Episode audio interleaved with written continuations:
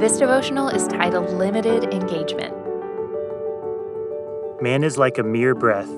His days are like a passing shadow. Psalm 144:4. This devotional is titled Limited Engagement. We are only here for a little while. Life is inherently fragile, temporary. There are a finite number of days for us to walk this earth, a finite number of opportunities and choices.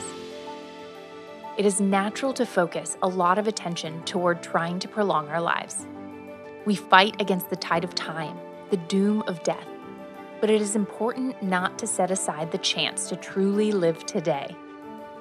Life on earth may be brief, but it is full of purpose.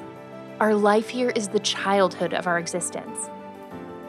Eternal life is a gift, but it is also a reward.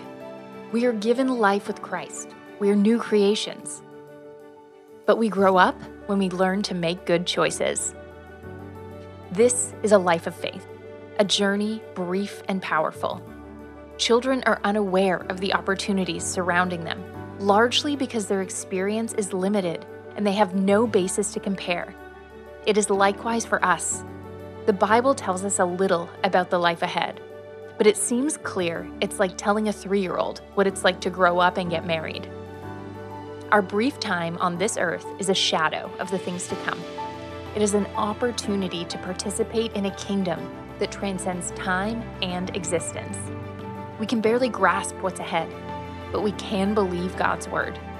The reward of loving obedience is more than we can ever imagine.